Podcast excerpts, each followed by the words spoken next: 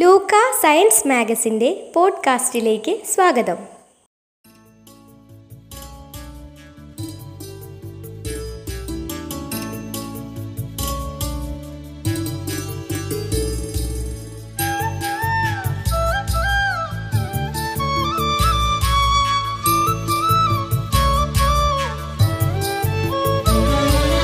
സംവത്സരങ്ങളായി നമ്മുടെ സങ്കൽപ്പങ്ങളിലെന്നും മരിക്കാത്തൊരു ഭൂമി. സംവത്സരങ്ങളാൽ നമ്മുടെ സങ്കൽപ്പങ്ങളിലെന്നും മരിക്കാത്തൊരു ഭൂമി. വരുമൊരു തലമുറയിൽ നിന്നും നമ്മൾ കടം വാങ്ങിയ തിരികെ ഏൽപ്പിക്കേണ്ടൊരു ഭൂമി. വരുമൊരു തലമുറയിൽ നിന്നും നമ്മൾ കടം വാങ്ങിയ തിരികെ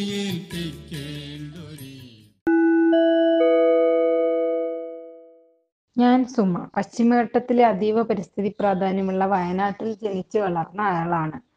ഒരു പത്രപ്രവർത്തകയായി ജോലി ആരംഭിച്ച ഞാൻ വയനാടിന്റെ കാർഷിക പരിസ്ഥിതി മേഖലകളിലും ആദിവാസി ജനവിഭാഗങ്ങളുടെ അതിജീവന പ്രശ്നങ്ങളിലും ഇടപെട്ടുകൊണ്ടിരിക്കുന്നു. കൽപ്പറ്റയിൽ പ്രവർത്തിക്കുന്ന എം എസ് സ്വാമിനാഥൻ ഗവേഷണ നിലയത്തിന്റെ സാമൂഹിക കാർഷിക ജൈവവൈവിധ്യ കേന്ദ്രത്തിൽ ഗവേഷകയാണ്. ഇന്ന് ഞാൻ നിങ്ങളോട് ലൂക്ക പോഡ്കാസ്റ്റിൽ കാലാവസ്ഥാ വ്യതിയാനത്തിന്റെ കേരള അനുഭവങ്ങളെ പറ്റിയും അതിജീവന സാധ്യതകളെ പറ്റിയും സംസാരിക്കുന്നു ശ്രീ സി കെ വിഷ്ണുദാസ് മൊത്ത്. ഞാൻ സി കെ വിഷ്ണുദാസ്. ഞാൻ ബേസിക്കലി ഒരു ഇക്കോളജിസ്റ്റ് ആണ്. എന്റെ പ്രധാന പഠന വിഷയം പക്ഷികളും അവയുടെ ഇക്കോളജിയും അതുപോലെ തന്നെ ബയോജിയോഗ്രഫി എന്നീ മേഖലകളിലാണ് കഴിഞ്ഞ ഇരുപത് വർഷത്തോളമായിട്ട് പഠനങ്ങളും ഗവേഷണങ്ങളും ഒക്കെ നടത്തുന്നത്. പശ്ചിമഘട്ടത്തിലെ മലത്തലപ്പുകളാണ് സ്കൈ ഐലൻഡ്സ് എന്ന് പറയുന്ന ഉയരം കൂടിയ പർവത പ്രദേശങ്ങളാണ് എന്റെ ഒരു പഠന മേഖല.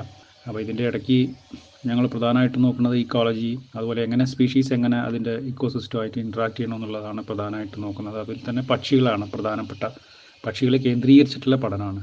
ഓരോ സ്പീഷീസുകളും എങ്ങനെ അത് ഇക്കോളജിക്കൽ ചേഞ്ചസിനോടും ക്ലൈമറ്റ് ചേഞ്ചിനോടൊക്കെ എങ്ങനെ പ്രതികരിക്കുന്നു മനുഷ്യന്റെ ഇടപെടൽ എങ്ങനെ ഇക്കോസിസ്റ്റത്തെ ബാധിക്കുന്നു എന്നൊക്കെയാണ് പഠനം നടത്തിക്കൊണ്ടിരിക്കുന്നത്. അതിൽ തന്നെ കാലാവസ്ഥ ഒരു പ്രധാനപ്പെട്ട ഘടകമായിട്ട് ഞങ്ങൾക്ക് തോന്നാറുണ്ട്. അതുകൊണ്ട് തന്നെ ഞങ്ങൾ പല പഠനങ്ങളും കാലാവസ്ഥയിൽ വരുന്ന മാറ്റവും അതുപോലെ തന്നെ മനുഷ്യന്റെ ഇടപെടൽ പ്രകൃതിയിൽ ഉണ്ടാക്കുന്ന മാറ്റങ്ങളെക്കുറിച്ചാണ് പഠനം നടത്തിക്കൊണ്ടിരിക്കുന്നത്. കഴിഞ്ഞ ഒരു അഞ്ച് വർഷമായിട്ട് ക്ലൈമറ്റ് ചേഞ്ച് ഒരു ഗ്ലോബൽ വലിയൊരു ത്രെഡായിട്ട് നിൽക്കുന്നത് കൊണ്ട് തന്നെ വയനാട് ജില്ല കേന്ദ്രീകരിച്ച് കാലാവസ്ഥയിൽ വരുന്ന മാറ്റങ്ങളെക്കുറിച്ചുള്ള ഡാറ്റ ശേഖരിക്കാൻ വേണ്ടിയിട്ടുള്ള ശ്രമങ്ങൾ നടത്തിക്കൊണ്ടിരിക്കുന്നുണ്ട്. പ്രധാനമായിട്ടും റെയിൻഫാൾ ഡാറ്റയും ടെമ്പറേച്ചറും ഇത് കഴിഞ്ഞ ഒരു നിരവധി ദശകങ്ങളായിട്ട് എങ്ങനെ മാറിക്കൊണ്ടിരിക്കുന്നു എന്ന് നോക്കണം. പിന്നെ അടുത്ത കാലത്തായിട്ടുണ്ടായിട്ടുള്ള എക്സ്ട്രീം റെയിൻഫാളുകളെ കുറിച്ചുള്ള ഒരു പഠനം. അതെങ്ങനെ ലാൻഡ് സ്ലൈഡുകൾ ട്രിഗർ ചെയ്യുന്നു എന്നുള്ളതിനെ കുറിച്ചുള്ള പഠനങ്ങളൊക്കെ നടത്തിക്കൊണ്ടിരിക്കുന്നു. കാലാവസ്ഥ എന്നതുകൊണ്ട് നമ്മൾ സാധാരണക്കാർ മനസ്സിലാക്കുന്നത് എന്തൊക്കെയാണ്? വെയിൽ മഞ്ഞ് മഴ അന്തരീക്ഷത്തിലെ ചൂട് ഈർപ്പത്തിന്റെ അളവ് പിന്നെ കാറ്റ് എന്നിവയുടെ ഒരു താളം അല്ലെങ്കിൽ ഒരു ക്രമമാണ്. അല്ലെ? ശരിയാണ്. ജൂണിൽ മഴ തുടങ്ങും നവംബറിൽ തണുപ്പ് മാർച്ചിൽ ചൂടുണ്ടാകും പിന്നെ പുതുമഴ വരും അങ്ങനെ അങ്ങനെ. ഓരോ മാസത്തിലും കാറ്റുകൾക്കുണ്ട് പ്രത്യേകതകളല്ലേ? അതനുസരിച്ചാണ് നമ്മൾ നെൽവിത്തിടുന്നതിന്റെയും പറിച്ചു നടുന്നതിന്റെയും കൊയ്യുന്നതിന്റെയും ഒക്കെ സമയം തീരുമാനിച്ചത്. പിന്നെ വേനലിൽ നമ്മൾ കണ്ടങ്ങളിൽ പച്ചക്കറി നട്ടതും വിളവെടുപ്പ് സമയം തീരുമാനിച്ചതും ഒക്കെ ഈ കാലാവസ്ഥയ്ക്കനുസരിച്ച് തന്നെ. പിന്നെയോ സ്കൂളുകൾ ജൂണിൽ തുറന്ന് ഏപ്രിൽ മെയ് മാസങ്ങളിൽ അടയ്ക്കുന്നതും ഉത്സവങ്ങളും ആഘോഷങ്ങളും തീരുമാനിച്ചിരുന്നതും ഒക്കെ കാലാവസ്ഥയ്ക്കനുസരിച്ചാണ്. മഞ്ഞിറങ്ങി തുടങ്ങുന്ന ഡിസംബറിൽ തുടങ്ങും ഉത്തര കേരളത്തിൽ തെയ്യക്കളങ്ങൾ ഉണരാൻ. അത് പിന്നെ മെയ് അവസാനം വരെ ഗ്രാമങ്ങളിൽ നിന്ന് ഗ്രാമങ്ങളിലേക്ക് മാറി തെയ്യങ്ങൾ ആടിക്കൊണ്ടിരിക്കും. കേരളം മുഴുവൻ ഉത്സവ പൂരച്ചമയങ്ങളാണ് വേനൽക്കാലത്ത്. എന്തായാലും നമ്മുടെ ജീവിതം കാലാവസ്ഥയ്ക്കനുസരിച്ചാണ് സംവിധാനം ചെയ്തിരിക്കുന്നത് എന്ന് തന്നെ പറയാം അല്ലേ? നമ്മുടെ ഭക്ഷണമോ? ഏതാണ്ട് എല്ലാം മാർക്കറ്റിൽ നിന്നും കിട്ടാറായ കാലത്തിന് മുമ്പൊക്കെ ഭക്ഷണവും ഏതാണ്ട് പൂർണമായി തന്നെ കാലാവസ്ഥയെ ആശ്രയിച്ചിട്ടായിരുന്നു ഉണ്ടായിരുന്നത്. ചേനയും ചേമ്പും മുമ്മാസം ചക്കയും മാങ്ങയും മുമ്മാസം താളും തകരയും മുമ്മാസം പിന്നെ അങ്ങനെ ഇങ്ങനെ മുമ്മാസം എന്നൊക്കെ കേട്ടിട്ടില്ലേ? അപ്പോ ആകത്തുകയായി നോക്കിയാൽ കാലാവസ്ഥയുടെ താളം തെറ്റിയാൽ നമ്മുടെ ജീവിതത്തിന്റെ താളവും തെറ്റുമെന്ന് തന്നെ പറയാം. ഇനി കേരളത്തിന്റെ സവിശേഷ കാലാവസ്ഥയും ഭൂപ്രകൃതിയുമാണ് നമ്മുടെ അഭിവൃദ്ധിക്കൊരു കാരണമെന്നും ഒരു ചൊല്ലുണ്ട്. എന്തായിരിക്കും നമുക്ക് ഇങ്ങനെയൊരു കാലാവസ്ഥ ഉണ്ടാകാൻ കാരണം? കേരളത്തിന്റെ കാലാവസ്ഥയെ സ്വാധീനിക്കുന്ന ഏറ്റവും പ്രധാനപ്പെട്ട ഘടകങ്ങൾ എന്താണെന്ന് ചോദിച്ചു കഴിഞ്ഞാൽ യാതൊരു സംശയമില്ലാതെ നമുക്ക് പറയാൻ പറ്റും. അത് മൺസൂൺ വാദങ്ങളും ഈ മൺസൂൺ കാറ്റിനെ തടഞ്ഞു നിർത്തി മഴയായി പെയ്യിപ്പിക്കുന്ന പശ്ചിമഘട്ട മലനിരകളുമാണ്. നമുക്കറിയാം കേരളം പശ്ചിമഘട്ട മലനിരകളുടെ ഒരു ഭാഗമാണ്. കേരളത്തിന്റെ അങ്ങേയറ്റത്ത് തിരുവനന്തപുരം മുതൽ അങ്ങ് കാസർഗോഡ് വരെ കിഴക്ക് ഭാഗത്തായിട്ട് ഏകദേശം സമുദ്രനിരപ്പിൽ നിന്ന് രണ്ടായിരത്തി അഞ്ഞൂറ് മീറ്റർ ഉയരം വരെ ഉള്ള പർവതങ്ങൾ അടങ്ങിയിട്ടുള്ള വലിയൊരു മലവിഭാഗ മലയുടെ മലമ്പ്രദേശമാണ് നമ്മുടെ കാലാവസ്ഥയെ നിയന്ത്രിക്കുന്നതിൽ പ്രധാനപ്പെട്ട പങ്ക് വഹിക്കുന്നത്. അപ്പോൾ ജൂൺ മാസം ആരംഭത്തോട് കൂടിയിട്ട് നമ്മുടെ ഇന്ത്യൻ മഹാസമുദ്രത്തിന്റെ ഭാഗത്തു നിന്നും ഉണ്ടാകുന്ന മൺസൂൺ കാറ്റ് മെല്ലെ കരയിലേക്ക് അടിക്കുന്ന സമയത്ത് ഈപ്പം നിറഞ്ഞ മഴമേഘങ്ങളെ ഈ പറഞ്ഞ മലനിരകൾ തടഞ്ഞു നിർത്തുകയും ഈ മല മലയുടെ പശ്ചിമഘട്ട മലയുടെ പടിഞ്ഞാറൻ ചെരുവുകളിൽ ധാരാളമായിട്ട് മഴ ലഭിക്കുകയും ചെയ്യുന്നു. ഈ മഴ അതിവേഗത്തിൽ തന്നെ നമ്മുടെ നീരുറവുകളായും പുഴകളിൽ കൂടിയൊക്കെ ഒലിച്ച് വീണ്ടും കടലിലേക്ക് എത്തുന്നു. ഏകദേശം ആറു മാസത്തോളം നമ്മൾ മഴയുടെ ഒരു സീസണാണ് കേരളത്തിൽ. എന്നാൽ പശ്ചിമഘട്ടത്തിന്റെ പടിഞ്ഞാറൻ ചെരുവിൽ ധാരാളമായിട്ട് മഴ ലഭിക്കുന്ന സമയത്ത് നമുക്ക് അതിന്റെ കിഴക്കൻ ചെരുവുകളിൽ വളരെ കുറഞ്ഞ രീതിയിലുള്ള മഴയാണ് ലഭിച്ചുകൊണ്ടിരിക്കുന്നത്. അത് ഈ മലകളുടെയും ഈ അതുപോലെ തന്നെ മഴമേഘങ്ങളുടെയും കാറ്റിന്റെയൊക്കെ ഗതി അനുസരിച്ചിട്ടുള്ള ഒരു ഓറോഗ്രാഫിക് ലിഫ്റ്റ് എന്ന് പറഞ്ഞിട്ടുള്ള ഒരു പ്രതിഭാസമാണ്. അപ്പോൾ മഴ മേഘങ്ങൾ തടഞ്ഞു നിൽക്കുന്നത് പടിഞ്ഞാറൻ ഭാഗത്താണ് പതിക്കുന്നത്. അപ്പോൾ ആ പ്രദേശത്ത് കൂടുതൽ മഴ ലഭിക്കുകയും പിന്നീട് മഴ പെയ്തു കഴിഞ്ഞതിന് ശേഷം മഴമേഘങ്ങൾ വീണ്ടും നമ്മുടെ ഡെക്കാൻ പ്ലാറ്റ്യൂവിലെയും മറ്റ് ഇന്ത്യയുടെ മറ്റുള്ള പ്രദേശങ്ങളിലേക്ക് ഉയർന്ന് ആകാശത്തിൽ കൂടി സഞ്ചരിച്ചു കൊണ്ടേയിരിക്കും. അപ്പോൾ മഴയുടെ മലകളുടെ കിഴക്കൻ ഭാഗങ്ങളിൽ പൊതുവേ മഴ നീൾ പ്രദേശങ്ങളോ മഴ കുറവുള്ള പ്രദേശങ്ങളോ ആയിരിക്കും കണ്ടുവരുന്നത്.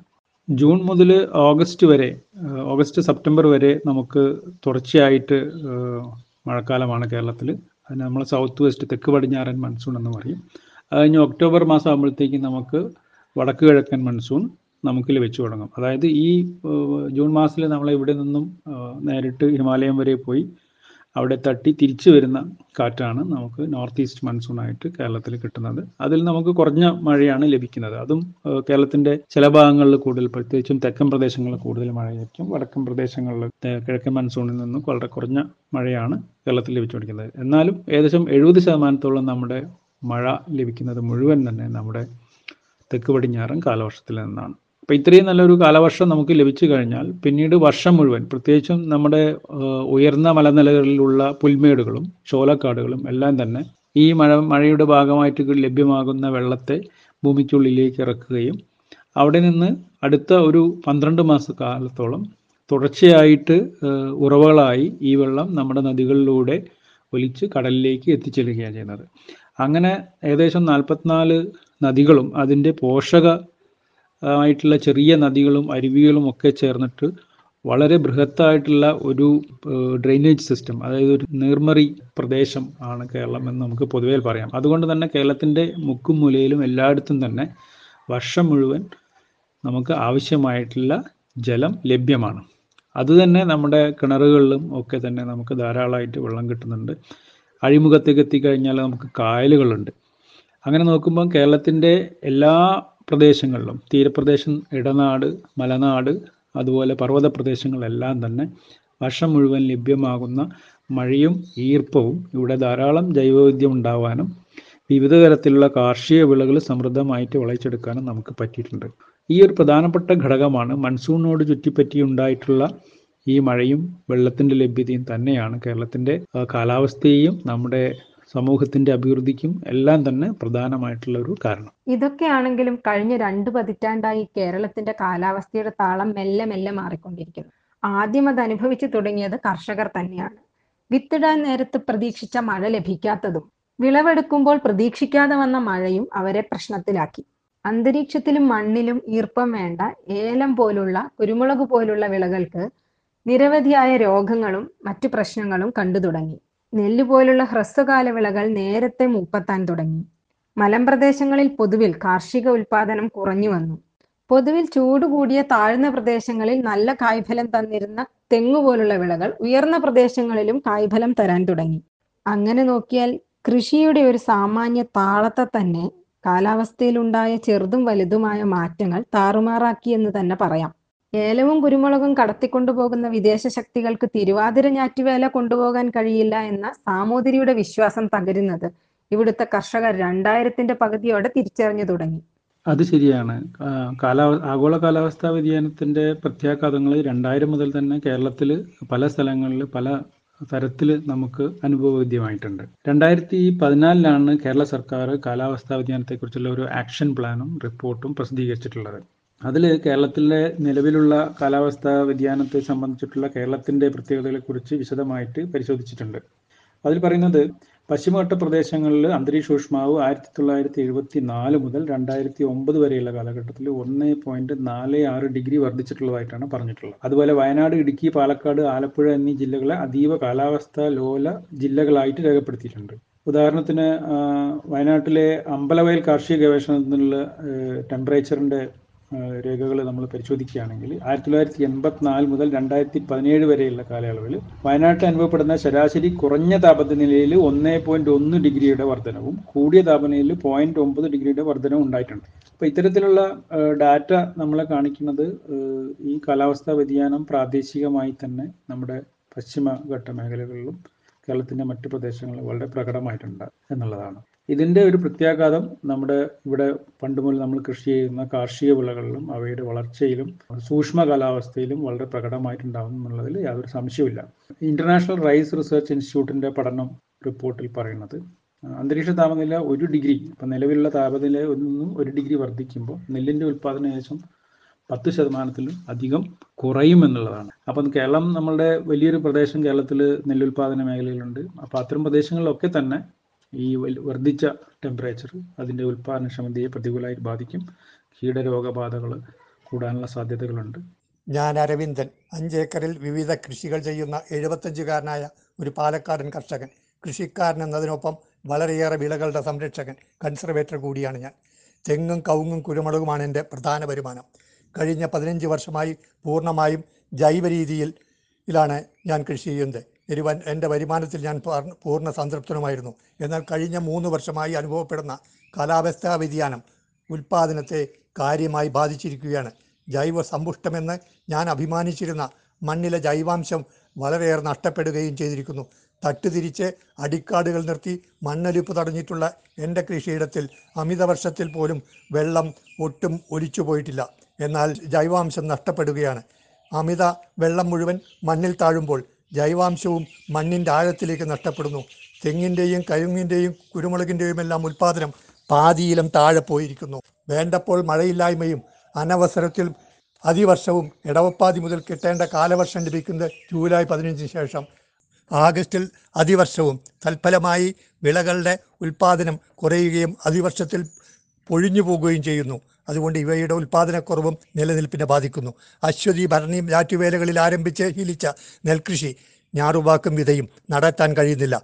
അപ്പോൾ ഞാറുവാകിയാൽ ജൂണിൽ മഴയില്ലാത്തതിനാൽ ഞാറു പറിച്ചു നടിയിൽ നടക്കില്ല. വിള നേരത്തെ ഇറക്കിയാൽ ഞാറ് ഉണങ്ങിപ്പോവുകയും ചെയ്യുന്നു.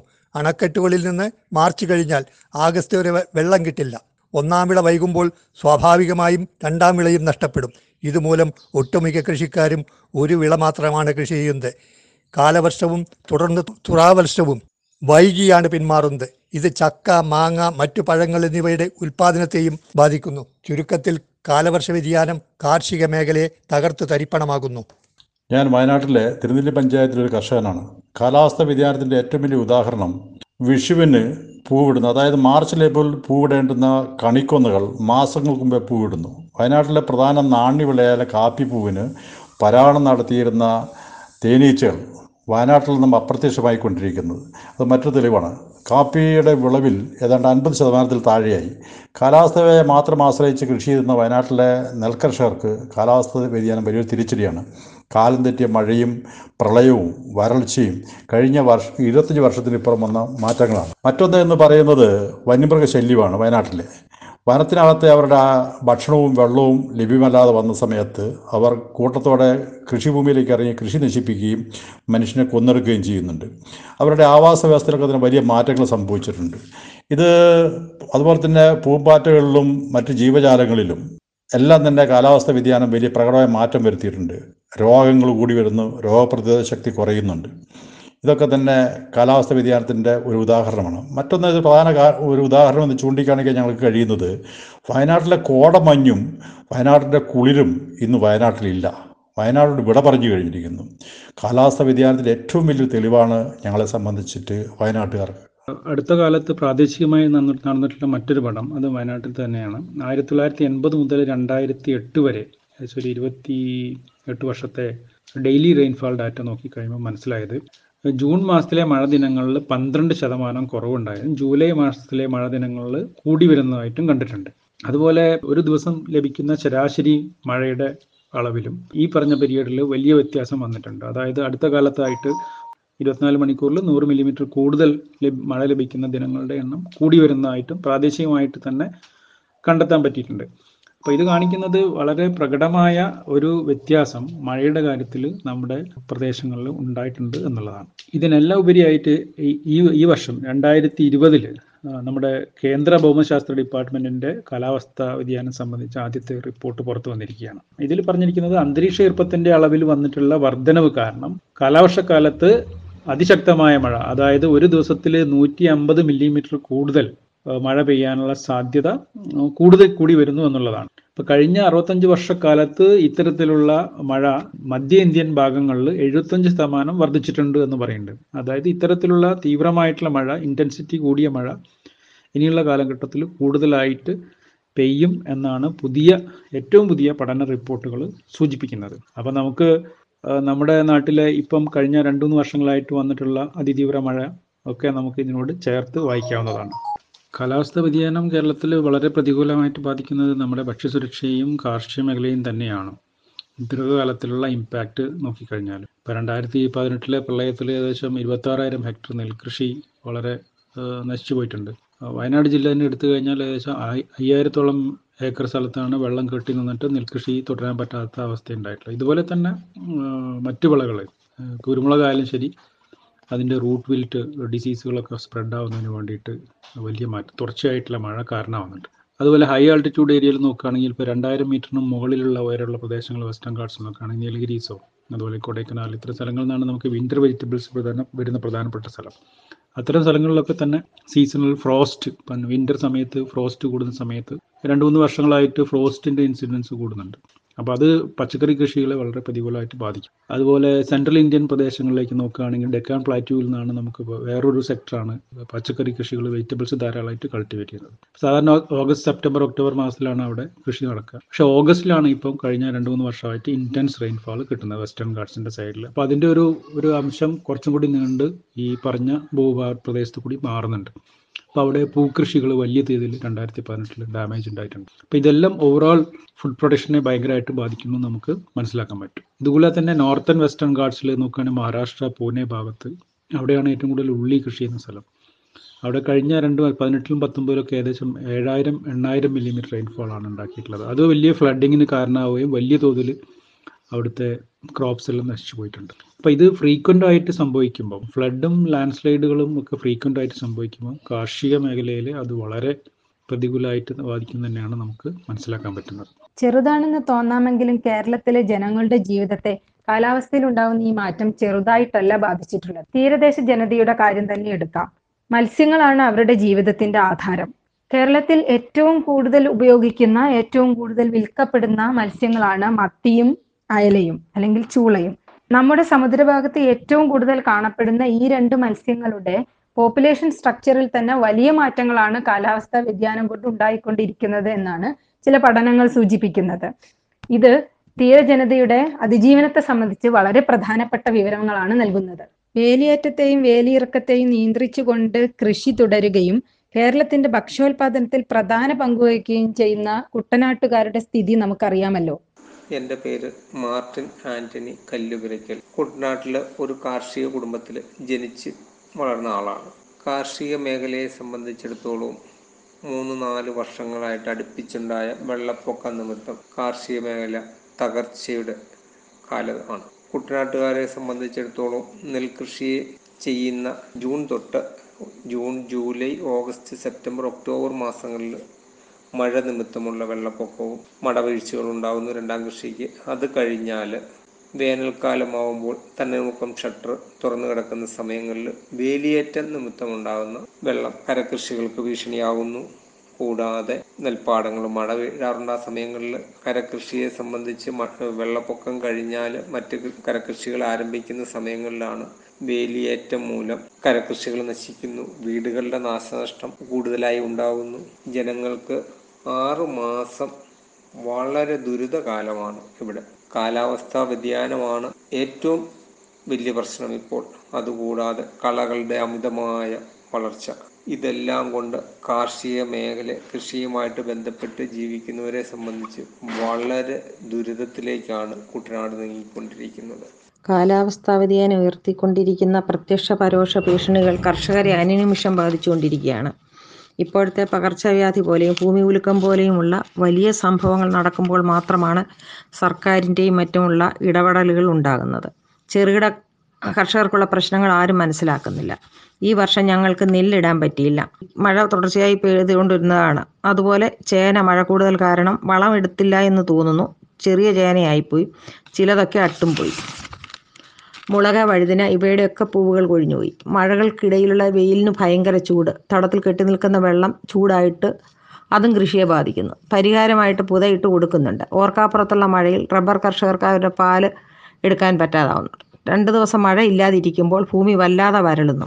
തീവ്രമായി പെയ്യുന്ന മഴ മണ്ണിൽ കിനിഞ്ഞിറങ്ങുന്നതിനുള്ള സമയമോ സാവകാശമോ ഇല്ല. ഇതൊക്കെ ഗൗരവമായ പ്രശ്നങ്ങളാണ്. പ്രകൃതി വിഭവങ്ങളെ എങ്ങനെ ഉപയോഗിക്കണമെന്നും കർഷകരെ എങ്ങനെയൊക്കെ സഹായിക്കണമെന്നും അധികാരികൾ ശ്രദ്ധിക്കണം. ഈയിടെ ആഫ്രിക്കയിൽ നിന്ന് പുറപ്പെട്ട് വയനാട്ട് വരെ എത്തിയ വെട്ടുക്കിളികൾ വരെ കാലാവസ്ഥാ വ്യതിയാനത്തിന്റെ ഭാഗമാണ് അപ്പം ഇതിന്റെ ഗൗരവമായ ഒരു കാര്യത്തിൽ അത് ശ്രദ്ധിച്ചില്ല എങ്കിൽ വരും വർഷങ്ങളിൽ കാര്യമായ നഷ്ടം ഉണ്ടാകും. രണ്ടായിരം ആണ്ടിന്റെ ആദ്യ ദശകം മഴക്കുറവിന്റെയും വരൾച്ചയുടെയും പ്രശ്നങ്ങളാണ് ഉയർത്തിയത്. അന്തരീക്ഷ ഊഷ്മാവിലുണ്ടായ വർധനവും ഭൂഗർഭ ജലവിധാനത്തിന്റെ താഴ്ചയും കാർഷിക ഉൽപാദനത്തെയും കുടിവെള്ള ലഭ്യതയെയും ബാധിച്ചു. കേരളത്തിന് ലഭിച്ച കാലാവസ്ഥാ മുന്നറിയിപ്പുകളൊക്കെ സമുദ്രനിരപ്പ് ഉയരുന്നതിനെ പറ്റിയും തീരദ്വീപവാസികളെ പറ്റിയും വ്യാപകമായി ഉണ്ടാകാൻ പോകുന്ന ജലദൗർലഭ്യത്തെക്കുറിച്ചുമായിരുന്നു. എന്നാൽ രണ്ടായിരത്തി പതിനെട്ടിൽ രണ്ടു ഘട്ടങ്ങളിലായി മൺസൂൺ കാലത്ത് പശ്ചിമഘട്ട സാനുക്കളിൽ പെയ്തിറങ്ങിയ അതിരൂക്ഷമായ മഴയിൽ മലഞ്ചെരിവുകൾ അടർന്നു വീഴുകയും നദികളിൽ വെള്ളം പൊങ്ങുകയും ചെയ്തു. കേരളത്തിന്റെ എല്ലാ ജില്ലകളിലും കാലാവസ്ഥാ വ്യതിയാനത്തെ തുടർന്നുള്ള തീവ്ര കാലാവസ്ഥാ അനുഭവങ്ങൾ ഉണ്ടായി. വളരെ പെട്ടെന്നാണ് തുടർച്ചയായി വരുന്ന പ്രകൃതി ദുരന്തങ്ങൾ കേരളത്തിന്റെ സാമൂഹിക വികസന രാഷ്ട്രീയ പ്രശ്നമായി മാറിയത്. രണ്ടായിരത്തി പതിനെട്ട് മുതലാണ് പുതിയ രീതിയിലുള്ള ഒരു കാലാവസ്ഥ മാറ്റം നമ്മൾ കണ്ടു തുടങ്ങിയത്. അതായത് അതിതീവ്രമായിട്ടുള്ള മഴ ശക്തമായിട്ടുള്ള മഴയും ഉരുൾപൊട്ടലും വെള്ളപ്പൊക്കവും ഒക്കെ നമ്മൾ കണ്ടു. അപ്പം നമ്മൾ പെട്ടെന്ന് വിചാരിച്ചു ഇത് നൂറ്റാണ്ടിൽ സംഭവിക്കുന്നതാണെന്നൊക്കെ പറഞ്ഞിട്ട് നമ്മൾ ചർച്ചകൾ നടത്തി. ഇരിക്കുമ്പോൾ രണ്ടായിരത്തി പത്തൊമ്പതിൽ വീണ്ടും അതേ മാസം അതേ ദിവസങ്ങൾ ഓഗസ്റ്റിൽ കൂടുതൽ മഴ പെയ്തു. വീണ്ടും കേരളത്തിന്റെ വലിയൊരു പ്രദേശങ്ങൾ ഉരുൾ വെള്ളപ്പൊക്കത്തിൽപ്പെട്ടു ലാൻഡ് സ്ലൈഡുകൾ ഉണ്ടായി ഇപ്പോൾ രണ്ടായിരത്തി ഇരുപത് നോക്കിയാൽ ഏകദേശം അതേപോലെ തന്നെ തീവ്രമായിട്ടുള്ള മഴ പല സ്ഥലങ്ങളിലും പ്രതി ഉണ്ടായിട്ടുണ്ടായിരുന്നു. ഉരുൾപൊട്ടൽ ഉണ്ടായിട്ടുണ്ട്. അപ്പം ഇത് കാണിക്കുന്നത് കാലാവസ്ഥാ മാറ്റത്തിൽ കാലാവസ്ഥയിൽ ഉണ്ടായിട്ടുള്ള വലിയ തോതിലുള്ള ഒരു മാറ്റമാണ്. മറ്റൊരു പ്രധാനപ്പെട്ട കാര്യം വിവിധ ഭൂപ്രദേശങ്ങളിൽ പ്രാദേശികമായിട്ടുണ്ടാവുന്ന വ്യത്യാസങ്ങൾ മഴയുടെ പാറ്റേണിനെ വളരെയധികം സ്വാധീനിക്കുന്നുണ്ട് എന്നുള്ളതാണ്. ഉദാഹരണത്തിന് രണ്ടായിരത്തി പത്തൊമ്പതിൽ കവളപ്പാറയിലും അതുപോലെ തന്നെ വയനാട് ജില്ലയിലെ പുത്തുമലയിലും ഉണ്ടായ ഉരുൾപൊട്ടലുകൾ നമ്മൾ ശ്രദ്ധിച്ചാൽ മനസ്സിലാവും. അവിടെ ഏകദേശം ഉരുൾപൊട്ടിയ സമയത്ത് തലേദിവസം ഒക്കെ ഏകദേശം ഒരു അഞ്ഞൂറ് മുതൽ എണ്ണൂറ് മില്ലിമീറ്റർ വരെ മഴ ഒരു ദിവസം പെയ്തിട്ടുണ്ട്. അപ്പോൾ എന്തുകൊണ്ടാണ് ഈ ഒരു സ്ഥലത്ത് മാത്രം ഇത്രയധികം മഴ പെയ്യുന്നത് എന്ന് നമുക്ക് പരിശോധിക്കുകയാണെങ്കിൽ നമുക്ക് അവിടുത്തെ ഒരു ജോഗ്രഫി നമ്മൾ മനസ്സിലാക്കേണ്ടതുണ്ട്. പശ്ചിമഘട്ടത്തിലേക്ക് വരുന്ന മഴമേഘങ്ങൾ അതായത് അറബിക്കടലിൽ നിന്നും വരുന്ന മഴമേഘങ്ങൾ ഇപ്പം കാലാവസ്ഥാ വ്യതിയാനത്തിന്റെ ഭാഗമായിട്ട് നമ്മൾ മനസ്സിലാക്കുന്നത് അതിവലിയ വലിയ രൂപത്തിലുള്ള മഴമേഘങ്ങളാണ് കൂമ്പാര മേഘങ്ങളാണ് വലിയ മോയിസ്ചർ കണ്ടന്റ് ഉണ്ടാവും. അപ്പൊ ഇത്തരത്തിൽ വരുന്ന മേഘങ്ങൾ പശ്ചിമഘട്ടത്തിന്റെ മലമടക്കുകളിലേക്ക് എത്തുന്ന സമയത്ത് ഈ പറഞ്ഞ ഈ പ്രത്യേക സ്ഥലത്ത് അതായത് ഈ നിലമ്പൂർ വാലി എന്ന് പറയുന്നത് നീലഗിരിക്കും വയനാടിനും ഇടയ്ക്ക് കിഴക്കോട്ട് കയറി നിൽക്കുന്ന ഒരു വാലിയാണ്. ഈ വാലിക്കുള്ളിൽ കുടുങ്ങിപ്പോകുന്ന മഴമേഘങ്ങൾ പിന്നീട് ഉയരത്തിലേക്ക് എത്തുകയാണ്. അതായത് ഏകദേശം ഇരുന്നൂറ് നാനൂറ് മീറ്റർ ഹൈറ്റിൽ നിന്നും അവിടുന്ന് വായു നേരെ ഉയരുന്നത് ഏകദേശം രണ്ടായിരത്തി നാനൂറ് മീറ്റർ മീറ്റർ ഉയരത്തിലേക്കാണ്. അത്രയും ഉയരത്തിലേക്ക് കുത്തനെ ഈ വായു മേലോട്ട് സഞ്ചരിക്കുന്ന സമയത്ത് മുകളിലേക്ക് എത്തുമ്പോൾ പെട്ടെന്ന് തന്നെ ഘനീഭവിച്ച് അന്തരീക്ഷത്തിലുള്ള ജലകണങ്ങൾ മുഴുവൻ മഴയായിട്ട് അവിടെ പെയ്യുകയാണ്.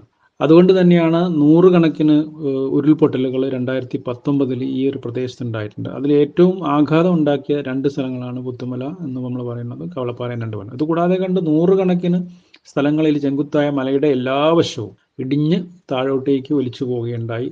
പുഴകളൊക്കെ വഴിമാറി പോയിട്ടുണ്ട്. അപ്പോൾ ഇത് നമ്മൾ മനസ്സിലാക്കേണ്ടത് മലകളുടെ രൂപത്തിനും അവയുടെ പൊസിഷനും ഒക്കെ അനുസരിച്ച് തന്നെ മഴമേഘങ്ങൾ കൂടുതൽ മഴ പെയ്യിപ്പിക്കാൻ സാധ്യതയുണ്ടെന്നുള്ളതാണ്. അപ്പോൾ ഇത്തരം പ്രദേശങ്ങളെ നമ്മൾ അടയാളപ്പെടുത്തുകയും അവിടെ വർഷങ്ങളായിട്ടുണ്ടാവുന്ന മഴയുടെ വ്യത്യാസത്തെയും മഴയുടെ പാറ്റേണിനെ കുറിച്ച് നമ്മൾ കൂടുതൽ പഠിക്കുകയും അത്തരം പ്രദേശങ്ങളിൽ താമസിക്കുന്ന ആളുകളെ സ്ഥലങ്ങളിൽ നിന്ന് നമ്മൾ മാറ്റി പാർപ്പിക്കുകയൊക്കെ ചെയ്യേണ്ടതുണ്ട്. പൊതുവിൽ ആഗോള കാലാവസ്ഥാ വ്യതിയാനത്തിന്റെ അനുരണനങ്ങളാണ് നമ്മൾ കാണുന്നതെന്ന് പറയുമ്പോഴും പ്രാദേശിക കാരണങ്ങൾ കൂടി ഇതിന്റെ ആഘാതങ്ങളെ സ്വാധീനിക്കുന്നില്ലേ? നമ്മുടെ മലനിരകളിലെ ഭൂവിനിയോഗം നദീതടങ്ങളുടെ പരിപാലനം തണ്ണീർത്തടങ്ങളുടെയും കായലുകളുടെയും അശാസ്ത്രീയമായ ഉപയോഗം എന്നിവ പൊതുവിൽ ഇത്തരം ദുരന്തങ്ങളുടെ ആഘാതം കൂട്ടുന്നുണ്ടോ? മനുഷ്യരുടെ ഇടപെടലുകൾ കാലാവസ്ഥാ മാറ്റത്തിന്റെ പ്രത്യാഘാതങ്ങളെ വളരെയധികം വർദ്ധിപ്പിക്കും എന്ന് നമുക്ക് ഈ അടുത്ത കാലത്ത് മനസ്സിലായിട്ടുണ്ട്. ഒരു നല്ലൊരു ഉദാഹരണം പറഞ്ഞു കഴിഞ്ഞാൽ വയനാട് ജില്ലയിൽ തന്നെയുള്ള വൈത്തിരി പ്രദേശത്തുണ്ടായിട്ട് കഴിഞ്ഞ രണ്ടായിരത്തി പതിനെട്ടിലുണ്ടായിട്ടുള്ള വ്യാപകമായിട്ടുള്ള മണ്ണിടിച്ചിലും ഉരുൾപൊട്ടലും ഭൂമി നിരങ്ങി നിരങ്ങി നീങ്ങുന്ന പ്രതിഭാസങ്ങളൊക്കെ നമ്മൾ നോക്കുകയാണെങ്കിൽ മനസ്സിലാവുന്ന ഒരു കാര്യം. ഹിസ്റ്റോറിക്കലി ഏഴായിരം മുതൽ എണ്ണായിരം മില്ലിമീറ്റർ വരെ റെയിൻഫാൾ മഴക്കാലത്ത് അല്ലെങ്കിൽ വർഷത്തിൽ ലഭിക്കുന്ന ഒരു പ്രദേശമാണ് വൈത്തിരി എന്ന് പറഞ്ഞത്. അതായത് ഈ കഴിഞ്ഞ വർഷത്ത് നമുക്ക് പിന്നെ പശ്ചിമഘട്ട പ്രദേശങ്ങളിൽ ലഭിച്ചിട്ടുള്ള ഏറ്റവും കൂടിയ മഴ എന്ന് പറയുന്നത് മഹാരാഷ്ട്ര ഭാഗങ്ങളിലൊക്കെ ലഭിച്ചിട്ടുള്ള ഏഴായിരം എണ്ണായിരം മില്ലിമീറ്റർ ആണ് റെക്കോർഡ് ചെയ്തിട്ടുള്ളതിൽ വെച്ചിട്ടുള്ള ഏറ്റവും വലിയ റെയിൻഫാൾ പതിനെട്ടിലും പത്തൊമ്പതിലും ഒക്കെ ഇത്രയും അധികം റെയിൻഫാൾ കിട്ടിയിട്ടുണ്ട്. ഈ വൈത്തിരി പ്രദേശം ലക്കിടി പ്രദേശം കേരളത്തിന്റെ ചിറാപ്പുഞ്ചി എന്ന് പണ്ട് ഒരു കാലത്ത് വിളിച്ചിരുന്നതാണ്?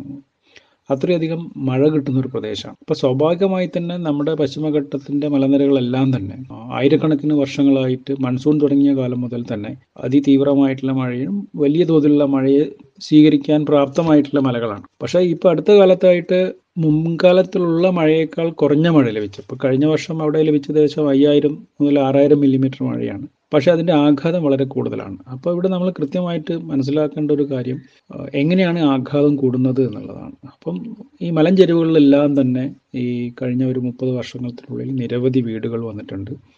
വീടുകൾ നിർമ്മിക്കുന്ന സമയത്തും റോഡുകൾ നിർമ്മിക്കുന്ന സമയത്തും ആ മലകളുടെ ടോപ്പോഗ്രഫിയെ നമ്മൾ മുറിച്ച് മാറ്റി ഓൾട്ടർ ചെയ്തിരിക്കുകയാണ്. ഓരോ മലകളിൽ നിന്നും നിരവധിയായിട്ടുള്ള നീർച്ചാലുകൾ മഴക്കാലത്ത് രൂപപ്പെട്ട് വെള്ളം ഒഴുകി താഴോട്ടേക്ക് പോയി. മഴ കഴിയുമ്പോൾ അപ്രത്യമാക്ഷമാവുകയും ചെയ്യും. ഇത്തരത്തിൽ ന്യൂമറസ് ആയിട്ടുള്ള നീരുറവുകളും നീർച്ചാലുകളും ഒക്കെയുള്ള പ്രദേശങ്ങളിലാണ് പിന്നീട് മനുഷ്യർ പലതരത്തിലുള്ള മോഡിഫിക്കേഷൻ നടത്തി ആ നീർച്ചാലുകളൊക്കെ ഇല്ലാതാക്കുകയും അതോടൊപ്പം ഭൂമി മുറിച്ചു മാറ്റി തുണ്ടം തുണ്ടമാക്കി മാറ്റുക ചെയ്യുന്നുള്ളത് അപ്പം വലിയ ശക്തമായിട്ടുള്ള മഴ പെയ്യുന്ന സമയത്ത് മുഗൾ ഭാഗം മിക്കവാറും എല്ലാ സ്ഥലങ്ങളിലും കാട് തന്നെയായിരിക്കും. താഴോട്ടുള്ള ഭാഗങ്ങളാണ് കൂടുതൽ മാറ്റങ്ങൾ വരുത്തിയിട്ടുള്ളത്. അപ്പോൾ ശക്തമായിട്ട് മഴ പെയ്ക്കുന്ന കാലത്ത് മുകൾ ഭാഗത്ത് ഭാരം കൂടുകയും താഴത്തെ ഭാഗം വളരെ അൺസ്റ്റേബിൾ ആയിട്ടുള്ള ഒരു അവസ്ഥയിരിക്കുന്ന സമയത്താണ് മണ്ണിടിച്ചിലുകളും ഉരുൾപൊട്ടലുകളും ഉണ്ടാകുന്നത് അതുകൊണ്ട് തന്നെ കഴിഞ്ഞ വർഷം അവിടെ നടത്തിയ ഒരു പഠനത്തിൽ നിന്ന് മനസ്സിലാവുന്നത് ശാസ്ത്രാർത്ഥ പരിഷത്തിന് തന്നെ നടത്തിയിട്ടുള്ള ഒരു പഠനത്തിൽ നിന്ന് മനസ്സിലായത് വൈത്തിരിയിലുണ്ടായിട്ടുള്ള നാൽപ്പത്തി രണ്ട് ശതമാനം മണ്ണിടിച്ചിലുകൾ ഉണ്ടായിട്ടുള്ളത് വീടുകളുടെ പുറകിലാണ്. ഒരു ഇരുപത് ശതമാനത്തോളം ഉണ്ടായത് കൊമേഴ്സ്യൽ ബിൽഡിങ്ങുകളുടെ പുറകിലാണ്. മറ്റൊരു പതിനഞ്ച് ശതമാനം ഉണ്ടായിട്ടുള്ളത് റോഡുകളുടെ സൈഡുകളിലാണ്. സ്വാഭാവികമായിട്ടുള്ള വനപ്രദേശത്തും ഉണ്ടായിട്ടുള്ളത് വെറും മൂന്ന് ശതമാനം മാത്രമാണ്. ഇത് മനസ്സിലാക്കുന്നത് മനുഷ്യന്റെ പ്രവൃത്തികൾ തന്നെ കാലാവസ്ഥാ മാറ്റത്തിന്റെ ഭാഗമായിട്ടുണ്ടാകുന്ന പ്രത്യാഘാതങ്ങൾ ആഘാതങ്ങളെ വളരെയധികം വർദ്ധിപ്പിക്കാൻ വേണ്ടിയിട്ട് സഹായിക്കും എന്നുള്ളതാണ്. ഇതൊക്കെ നമുക്ക് അടുത്ത മുൻ വരും വരും വർഷങ്ങളിലേക്കുള്ള പാഠങ്ങളാണ്. പിന്നീട് വരുന്നത് വെള്ളപ്പൊക്കമാണ് വെള്ളപ്പൊക്കം പ്രാദേശികമായിട്ടും പല സ്ഥലങ്ങളിലും ചെറിയ തോടുകളിലും വലിയ പുഴകളിലും ഒക്കെ വെള്ളപ്പൊക്കം ഉണ്ടാകുന്നുണ്ട് കഴിഞ്ഞ കുറേ വർഷങ്ങളായിട്ട് വരൾച്ച വന്നിട്ടുള്ള സമയത്ത് കുറച്ചു കാലം മുമ്പ് വരെ ഒരു വരൾച്ചയാണ്. മഴയുടെ ഡെഫിസിറ്റാണ് കേരളത്തിൽ ഉണ്ടായിക്കൊണ്ടിരുന്നത്. ഒരു അഞ്ചാറ് വർഷം തുടർച്ചയായിട്ട് മഴ കുറവുള്ള സമയത്താണ്. അങ്ങനെ വരുമ്പം എല്ലാവരും വിചാരിക്കുന്നത് പുഴയിൽ വെള്ളമൊഴുക്ക് കുറവാണ്. അപ്പോൾ പുഴയുടെ പല ഭാഗങ്ങളിലേക്കും സ്വാഭാവികമായിട്ട് തന്നെ ആളുകൾ കയ്യേറുകയും വിവിധ തരത്തിലുള്ള നിർമ്മാണ പ്രവർത്തനങ്ങളൊക്കെ നടക്കുകയും ഒക്കെ ചെയ്യുന്നുണ്ട്. അത് കഴിഞ്ഞ് പിന്നീട് അതിശക്തമായ മഴ വരുന്ന സമയത്ത് വെള്ളത്തിന് എങ്ങോട്ടും ഒഴുകിപ്പോകാൻ പറ്റാത്ത ഒരവസ്ഥ കാണാറുണ്ട്. അപ്പോൾ അങ്ങനെ വരുമ്പം പൊതുവായിട്ട് നിർമ്മിക്കുന്ന നിർമ്മാണ പ്രവർത്തനങ്ങൾ അശാസ്ത്രീയമായിട്ടുണ്ടാക്കുന്ന ചെക്ക് ഡാമുകൾ അതുപോലെ കുന്നിൻ ചെരുവുകളിലെ സ്ലോപ്പ് തീരെ പരിഗണിക്കാതെ അതിശക്തമായിട്ട് മഴ വർഷങ്ങളായിട്ട് കിട്ടിക്കൊണ്ടിരിക്കുന്ന പ്രദേശങ്ങളിലെ സ്ലോപ്പ് നമ്മൾ മനസ്സിലാക്കാതെ കൊണ്ട് അവിടെ നിർമ്മിക്കുന്ന മണ്ണ് സംരക്ഷണ പ്രവർത്തനങ്ങൾ ഇതൊക്കെ തന്നെ വെള്ളത്തിന്റെ ഒഴുക്കിനെ പലതരത്തിൽ ബ്ലോക്ക് ചെയ്യുന്നുണ്ട്. കൂടുതൽ മഴ പെയ്ത് കഴിഞ്ഞാൽ വെള്ളം കൂടുതൽ തങ്ങി നിൽക്കാതെ കണ്ട് അത് ഒലിച്ച് താഴോട്ടേക്ക് പോകേണ്ടതാണ്. പക്ഷെ ചില സ്ഥലങ്ങളിൽ നമ്മുടെ നിർമ്മാണ പ്രവർത്തനങ്ങൾ അതിന് സമ്മതിക്കില്ല. അപ്പം മേലെ വെള്ളത്തിന്റെ ഭാരം കൂടുകയും മണ്ണ് അടർന്നു വീഴുകയും ഉരുൾപൊട്ടലുകൾ ഉണ്ടാവുകയും ചെയ്യും. ഈ ഒഴുകിപ്പോകുന്ന വെള്ളം സുഗമമായിട്ട് കടലിലേക്ക് എത്തിച്ചേരാൻ വേണ്ടിയിട്ടുള്ള സംവിധാനങ്ങൾ കേരളത്തിലെ പല നദികളിലും ഇന്നില്ല. പല സ്ഥലങ്ങളിലും അതിന്റെ ബൗണ്ടറികളൊക്കെ തന്നെ പലതരത്തിലുള്ള നിർമ്മാണ പ്രവർത്തനങ്ങൾ ഒക്കെ കാരണം റോഡുകൾ പ്രധാനപ്പെട്ട ഒരു ഘടകമാണ് ഇതിനകത്ത്. തലങ്ങും വിലങ്ങും വെറ്റ്ലാൻഡുകൾ കൂടി നമ്മൾ നിറയെ നിർമ്മിച്ചിട്ടുള്ള റോഡുകൾ റോഡ് നെറ്റ്വർക്കുകൾ വെള്ളത്തിന്റെ സുഗമമായിട്ടുള്ള യാത്രയെ തടഞ്ഞു വയ്ക്കുന്നുണ്ട് അപ്പം വെള്ളപ്പൊക്കം ഉണ്ടാവാൻ വേണ്ടി സാധ്യത കൂടുതലാണ്. അപ്പം ഈ ഒരു കാലാവസ്ഥ മാറ്റത്തിന്റെ ഒരു കാലത്ത് നമ്മുടെ നദികളെക്കുറിച്ചും നമ്മുടെ അരുവികളെക്കുറിച്ചും നമ്മൾ വെറ്റ്ലാൻഡുകളിൽ കൂടി നമ്മൾ നിർമ്മിച്ചിട്ടുള്ള റോഡുകളെക്കുറിച്ചും അതുപോലെ തന്നെ വലിയ മലഞ്ചെരുവുകളിലേക്ക് നമ്മൾ നിർമ്മിച്ചിട്ടുള്ള റോഡുകളെക്കുറിച്ചൊക്കെ നമ്മളൊരു പുനർവിചിന്തന ആവശ്യമാണ്. എന്തായാലും ഈ കൊച്ചു ദേശത്ത് തുടർന്നുള്ള ജീവിതം അത്ര സുഗമമല്ല എന്ന് തന്നെയാണ് സൂചനകൾ. ആഗോള കാലാവസ്ഥാ മാറ്റത്തിന് കാരണമാകുന്ന മുതലാളിത്ത ഉൽപാദന വ്യവസ്ഥയ്ക്കെതിരെ കർക്കശമായ രാഷ്ട്രീയ ഇടപെടലുകൾ നടത്തുക എന്നത് ഈ കാലഘട്ടത്തിൽ ജീവിക്കുന്ന ഏതൊരാളുടെയും സമൂഹത്തിന്റെയും കടമയാണെന്ന് ഗ്രീത്ത തുൻബർഗിനെ പോലുള്ള കുട്ടികൾ നമ്മെ ഓർമ്മിപ്പിക്കുന്നു. അതോടൊപ്പം കാലാവസ്ഥാ വ്യതിയാന കാലത്തെ വികസനവും ജീവിതവും കുറച്ചുകൂടി ശാസ്ത്രീയമായി ആസൂത്രണം ചെയ്യേണ്ടതുണ്ട് എന്ന് തന്നെയാണ് പുതിയ സാഹചര്യങ്ങൾ നമ്മോട് പറയുന്നത്. പ്രാദേശികമായി നമ്മുടെ ഭൂപ്രകൃതി ഇത്തരം പ്രതിഭാസങ്ങളോട് എങ്ങനെ പ്രതികരിക്കുന്നു എന്ന് മനസ്സിലാക്കുകയും ആഘാതങ്ങൾ കുറയ്ക്കുന്ന നഷ്ടങ്ങൾ കുറയ്ക്കുന്ന ജീവിത രീതികൾ വികസിപ്പിക്കാനും നമുക്കാവണം. ഇതിലേറ്റവും പ്രധാനം കേരളത്തിനൊരു ഭൂവിനിയോഗ നയം ഉണ്ടാവുക എന്നാണ്. വിഭവ ദാരിദ്ര്യം അനുഭവിക്കുന്ന ഭൂരഹിതരായ ആളുകളുടെ അതിജീവന സാധ്യതകൾ കൂടി മുന്നിൽ കണ്ടുകൊണ്ടുള്ള ഒരു ഭൂവിഭവ വിനിയോഗ നയം നമുക്ക് ഉണ്ടായി വരേണ്ടതുണ്ട്. കോവിഡ് പോലുള്ള സാഹചര്യങ്ങൾ നമ്മോട് പ്രാദേശിക ഉൽപാദന വ്യവസ്ഥയെ ശക്തിപ്പെടുത്തേണ്ടതിന്റെ ആവശ്യം ഓർമ്മപ്പെടുത്തുന്നു. എന്നാൽ മാറുന്ന കാലാവസ്ഥയിൽ ഭക്ഷ്യോൽപാദനം തന്നെ പ്രതിസന്ധി നേരിടും എന്നാണ് ശാസ്ത്രജ്ഞന്മാർ മുന്നറിയിപ്പ് നൽകുന്നത്. കേരളത്തെ കാത്തിരിക്കുന്ന മറ്റൊരു വെല്ലുവിളി തന്നെയായിരിക്കും മറ്റ് ഇന്ത്യൻ സംസ്ഥാനങ്ങളിലെ കാർഷിക നഷ്ടങ്ങൾ. എന്തായാലും പ്രാദേശിക വികസനത്തിന്റെ ഉള്ളടക്കം ദുരന്ത പ്രതിരോധ പ്രവർത്തനങ്ങൾ കൂടി ആകേണ്ടുന്ന കാലത്താണ് നാം ജീവിക്കുന്നത്. മലയിങ്ങനെ ഉരുൾപൊട്ടുമ്പോൾ മലനാടെങ്ങനെ നിലനിൽക്കും? മറുപാതി തുരന്നു വരുന്നൊരു ജെ സി പിക്കതു പറയാമോ? മലവെള്ളമൊലിച്ചു പരന്നാലിടനാടെങ്ങനെ നിലനിൽക്കും? മലവെള്ളമൊലിച്ചു പരന്നാൽ ഇടനാടെങ്ങനെ നിലനിൽക്കും? വയലേലകൾ തിന്നു കൊഴുത്തൊരു നഗരങ്ങൾക്കതു പറയാമോ? വയലേലകൾ തിന്നു കൊഴുത്തൊരു നഗരങ്ങൾക്കതു പറയാമോ? തിര ഇങ്ങനെ പൊങ്ങി മറിഞ്ഞാൽ തീരം കടലായി പോവില്ലേ? ഭൂഗോളം ചുട്ടുപുഴുങ്ങി ഇരിക്കും കൊമ്പു മുറിക്കരുതേ ഭൂഗോളം ചുട്ടുപുഴുങ്ങി ഇരിക്കും കൊമ്പു മുറിക്കരുതേ